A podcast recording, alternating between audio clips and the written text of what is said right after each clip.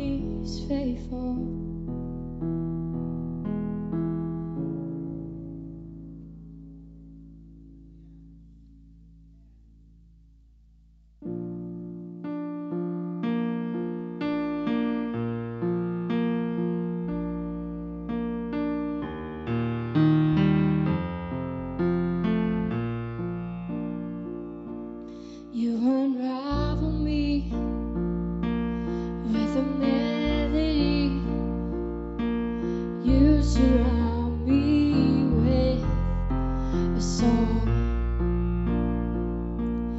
of deadly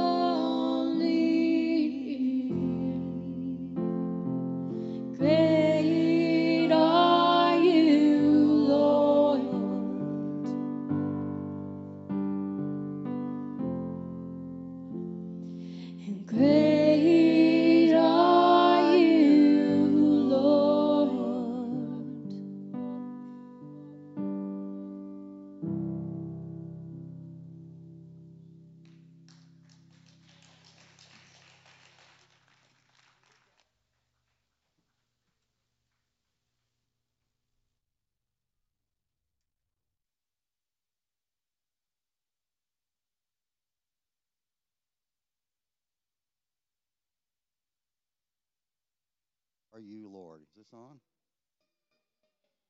Great are you, Lord. Probably the the words I heard this morning that touched me the most is I am a child of God. If you are a child of God, say hallelujah. D- Think about I want you to just for a second to think about what those words mean. I am a child of God.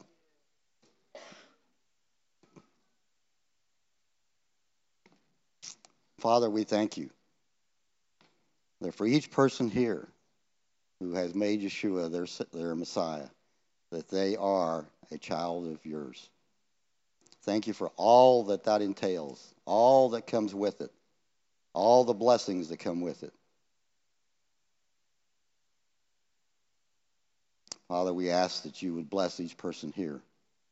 We pray for those who are not here this morning because they're ill. We ask that you would restore their bodies.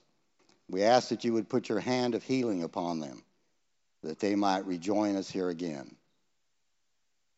We pray for those who are traveling to Dallas today. We ask that you would give them safety as they travel. We pray for the service down there this afternoon, that you would bless it. That it might be a time of rejoicing, a time of acknowledging who you are, a time of commitment to you and to that community down there. We thank you for what you're doing, and we give you all the praise and the glory. So we commit the rest of this service to you, Father. We pray for Daniel as he brings the message, and we ask that uh, his words may touch our hearts and that we may walk out of here different because we've listened to you and heard your words. And we ask this in Yeshua's name. Amen. If I can have all the children come up.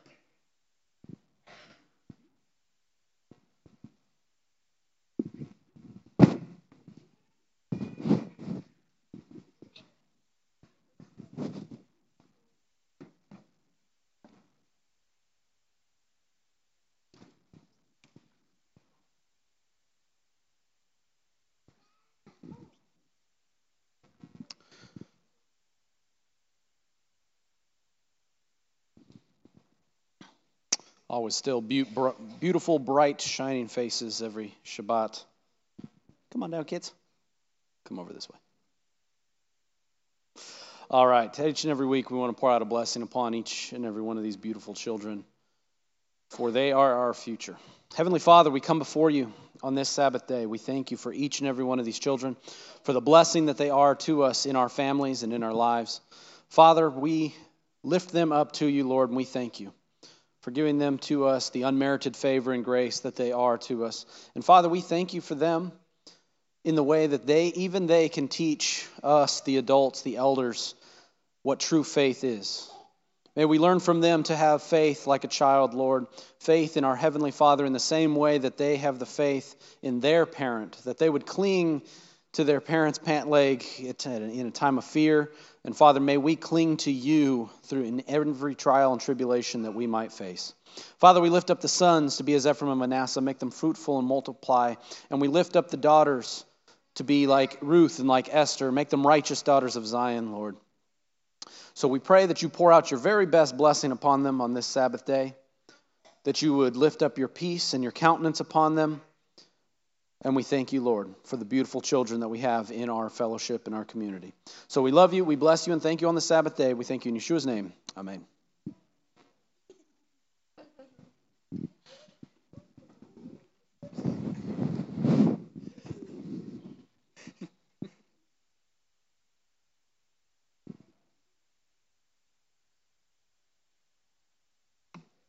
Shabbat Shalom. The time is now 11:04. Mark your watches because I plan to be on out of here by 11:30. And the congregation said hallelujah because uh, the guy up here teaching is not going to take too long. All right, so um, this week's parasha. Okay, so um, how many know what the name of this week's uh, readings is? Lech Lecha, right? So um, there is a uh, there's a there's a Jewish line of thought. Um, so in in uh, most of the Jewish commentaries and things of this nature, um, when approaching this passage, they'll say they'll entitle it "Go to yourself," okay, because this uh, the word lech comes from halach, okay, to walk. All right, and so basically lech is to go. Um, I love the fact that we did not coordinate this, and yet Ephraim uh, rendered this as get yourself, okay? Um, because I disagree with the concept of go to yourself, because this is that's something that's a spiritual internalization, when in reality the the uh, scripture here says uh, in Genesis chapter 12, uh, verses 1 through 4, it says, "Now Adonai said to Avram, Go forth from your country." In other words, it's a, it's a call to move out, okay, to go somewhere. And it says, uh, Go forth from your country and from your relatives and from your father's house to the land which I will show you. Okay, now we understand that at this time he was in Aram, which is in uh, what we would call modern day Syria, Turkey area. Okay, and so he was moving down into Israel. So basically, what the Lord was saying here was get down with your bad self. Okay, so, uh, so I will make you a great nation and I will bless you. I will make your name great, and so you shall be a blessing. And I will bless those who bless you. And the one who curses you, I will curse. And in you, all the families of the earth will be blessed. So Avram went forth as Adonai had spoken to him, and Lot went with him. Now Avram was 75 years old when he departed from Haran.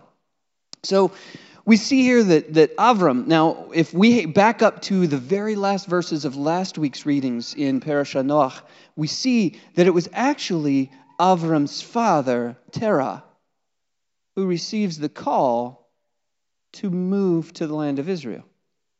And he does so. He leaves Ur. Now, Ur would, is in southern Iraq, okay, uh, near the, um, what is that, the Gulf of Aqaba, I think is what that is, okay? Um, and so it's that it's where it's near. And then they would have traveled far north following the Mesopotamian River up into the Syria Turkey area where the Arameans were. Now, the Arameans, of course, this would have been uh, you know one of the main um, power sources in the area. So, so they would have been very uh, politically and militarily strong at this time. So Aram was their was their uh, capital here. Okay, and so they settled there. And then, of course, we know that Avram's father passes away. And then Adonai approaches Avram and says, Now it's your turn. Now it's you who needs to get up and move. Now, we don't have any uh, scriptural anyway. No, we can we can talk all day long about extra biblical texts, but we don't have any scriptural evidence that Avram had any kind of relationship with Adonai prior to this moment. We just know, as we know from other scriptures that talk about Avram and his family came from a place where they sought after other gods. Okay? However, At this moment, Avram hears from Adonai, and Adonai tells him, Get up and go. And he does. There's no Moses moment of, But not me, send someone else. He gets up and he goes. Now, the author of the book of Hebrews, and I'm going to quote from Hebrews quite a few times here today, okay? In the short period of time I have.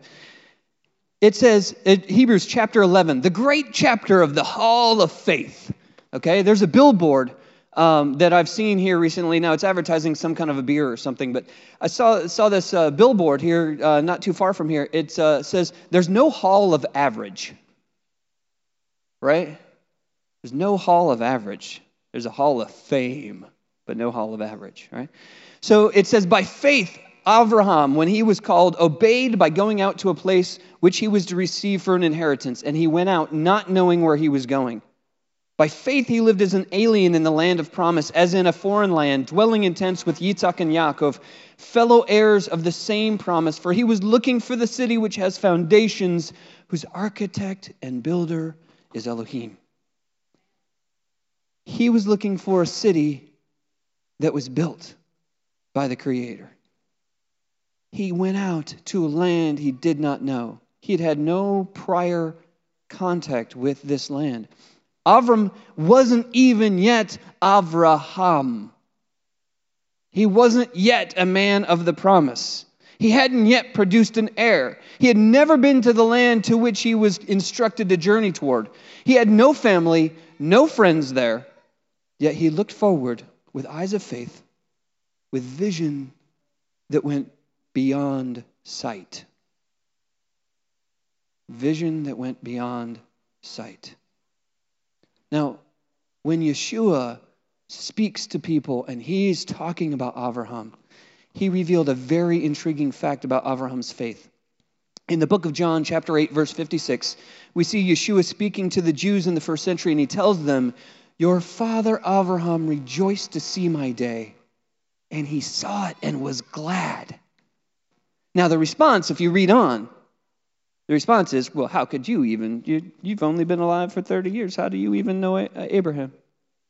And of course, Yeshua at that point makes the statement before Abraham was, I am. And they pick up stones to stone him. And he hides himself. Okay? We could talk about that. But don't have time today.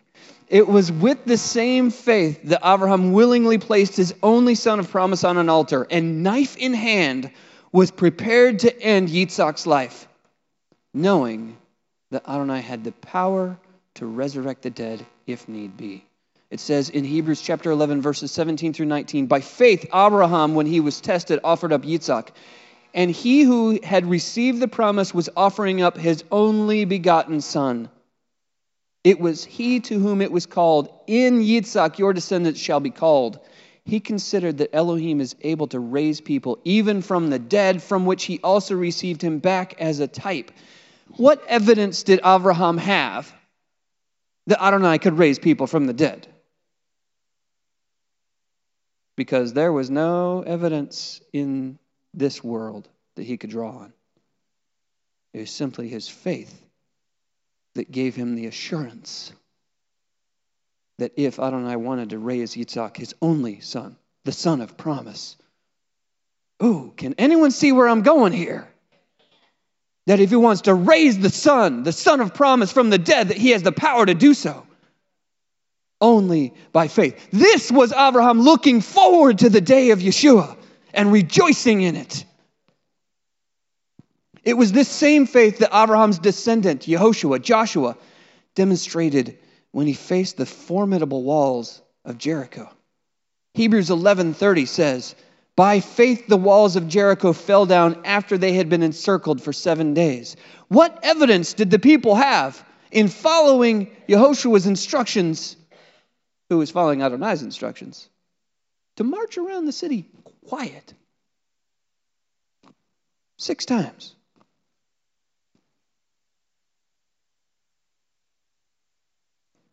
Likely being taunted the whole time. Which the kids will know the French peas references. Okay? Why would they even think this would work? And yet on that seventh day, they marched around it seven times. And on that seventh time, teruah, shout, and bang, the walls fall down. By faith. Because there was no there is no logic behind that. There is nothing that we can explain as to why that happened. Nor why the people should have believed it was going to happen. What is this faith that was so great in these men? Well, if we back up a few verses to the very beginning of Hebrews chapter 11, verse 1. Now, faith is the assurance of things hoped for, the conviction of things not seen. Paul spoke about this in his second letter to the church at Corinth in chapter 4, verses 16 through 18, where he says, Therefore we do not lose heart, but though our outer man is decaying. Anybody here testify to the fact that your outer man is decaying? Though our outer man is decaying, yet our inner man is being renewed day by day. What is the fountain of youth? His renewing you day by day. For momentary light affliction. Momentary light affliction. Thanks, Paul, for trivializing everything that's going on in my life. Appreciate it, buddy. For momentary light affliction is producing for us an eternal weight of glory far beyond all comparison, while we look not at the things which are seen, but at the things which are not seen. For the things which are seen are temporal, but the things which are not seen are eternal. Now, take a look around you. Look around the room. We've got chairs, we've got a stage, we've got stands, we've got keyboards, we've got a screen, we've got lights, we've got uh, air vents, we've got uh, lights up there, sound stage. Everything your eyes see is temporal. 300 years ago, none of this was here. 300 years from now, it likely won't be here. But here's the thing your soul and the souls of everyone within everyone around you. You can't see those, yet those are eternal. You see, our eyes trick us because we learn to depend upon them. We sang a song today. It says, Even when I cannot see, you are moving. Even when I cannot hear, you are singing over me. You see, even though we can't see the things that are eternal, and we can see the things that are physical, our focus tends to be on the things that are physical, the things that are passing away. Paul referred to our struggles, our daily challenges, as momentary light affliction. The point of this is whatever your problems are that you're currently facing, whatever your frustrations are in life, whatever the difficulties are that you're wrestling with, we need to ask ourselves this question are these things going to matter in eternity? I would dare say most of them won't. So we have to ask ourselves this Have we become so focused on our earthly circumstances that we've lost sight of the things that truly matter, the things that really have significance? Are we like the guy you see on the screen? unaware, only vaguely aware of those things that are around you because we've lost sight of the eternal. Instead, we're too focused on what's right in front of us. It is due to this very propensity to view our entire existence through our physical eyes that we fail to see the spiritual things that truly matter this is exactly why the invisible Creator came to this earth and took upon himself flesh, so that we might see him with the physical eyes upon which we are so dependent. Hebrews chapter 2, verses 17 and 18 says, Therefore, he had to be made like his brethren in all things, so that he might become a merciful and faithful high priest in things pertaining to Elohim, to make propitiation for the sins of the people. For since he himself was tempted in that which he has suffered, he is able to come to the aid of those who are tempted. by taking on that flesh and assuming the role where we could see him with our physical eyes, he then is able to identify with that struggle that we have, with those light afflictions that are momentary. And yet, he gives us the example of how to overcome them. Two chapters later, Hebrews chapter 4, verse 15. For we do not have a high priest who cannot sympathize with our weaknesses, but one who has been tempted in all things as we are, yet without sin. He struggled through all those light afflictions, but has given us the example. Paul, I'm sorry, Peter says this. It's 1 Peter chapter 1 verse 6 through 9. In this you greatly rejoice, even though now for a little while, if necessary, you've been distressed by various trials, so that the proof of your faith, what is faith? Evidence of things unseen. It, being more precious than gold, which is perishable, something of this earth, even though tested by fire, may be found to result in praise and glory and honor at the revelation of Yeshua HaMashiach. And though you have not seen him, you love him.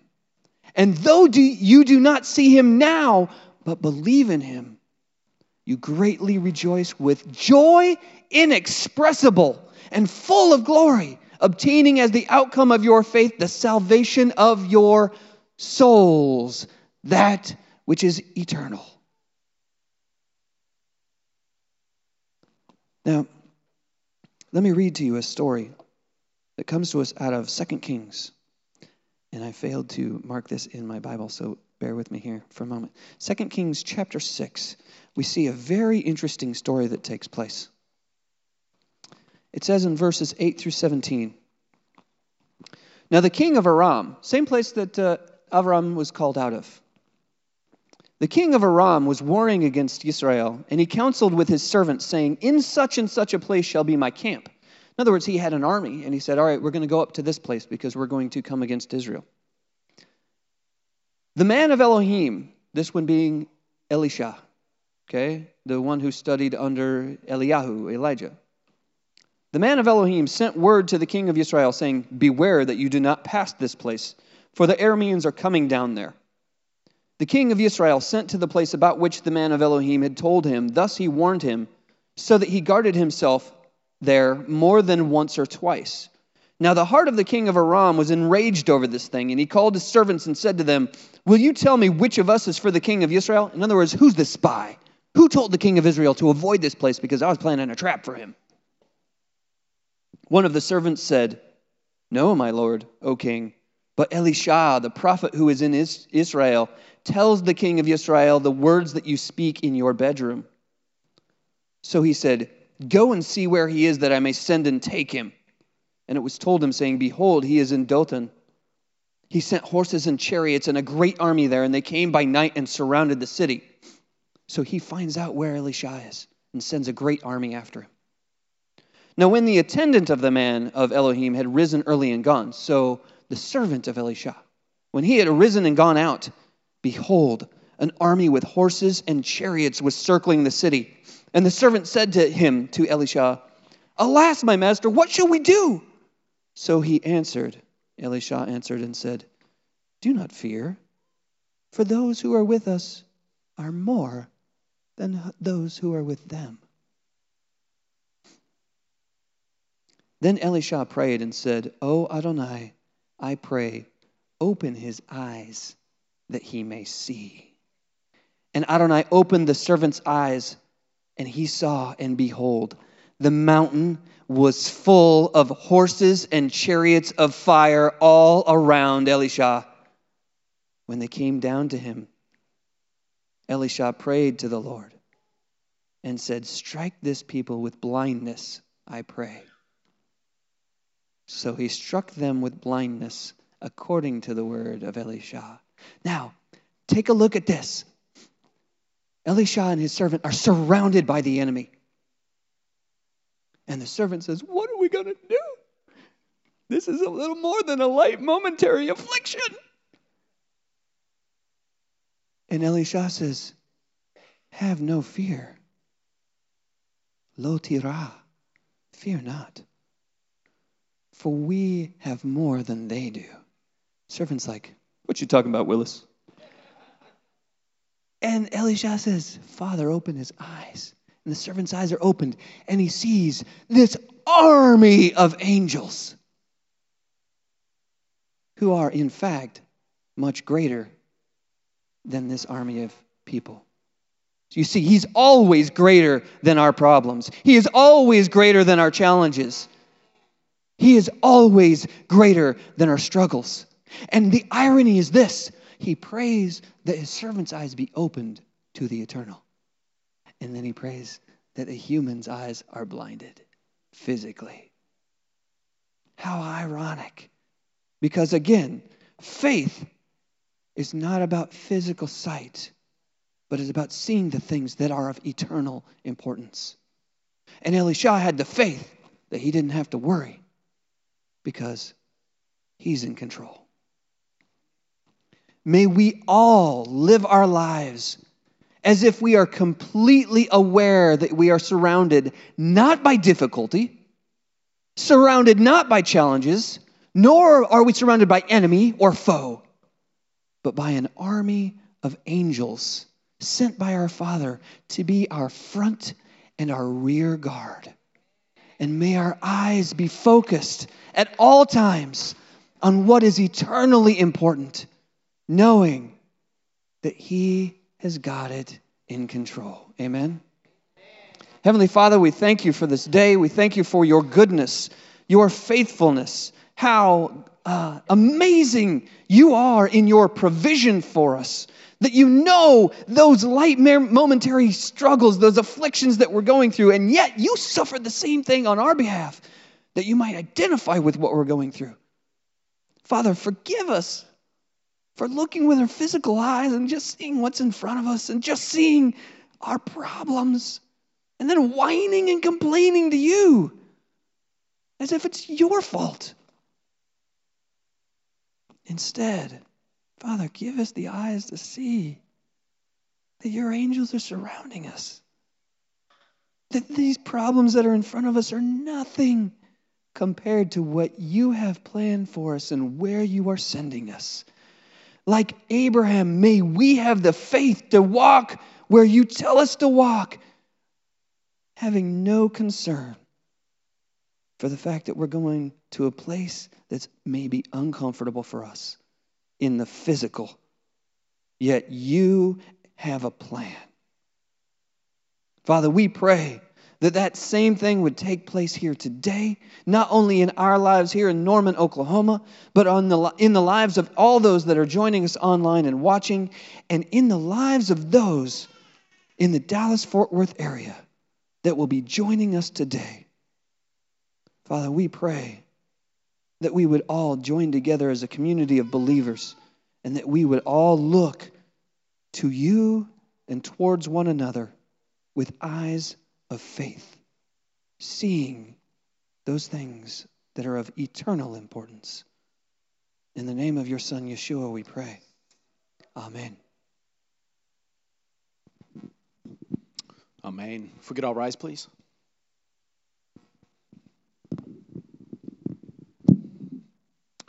And the Lord spoke unto Moshe and said, Tell Aaron and his sons, this is the way you shall bless the children of Israel.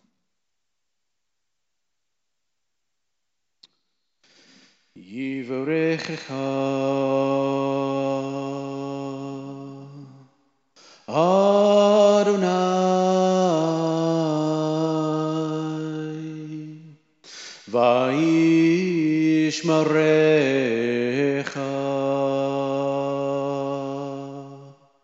Yahweh Adonai.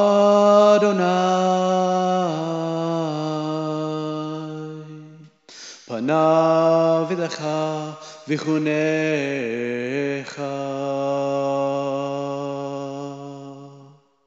Yisa Adonai. Panav Vilecha Vayasim lecha lecha shalom.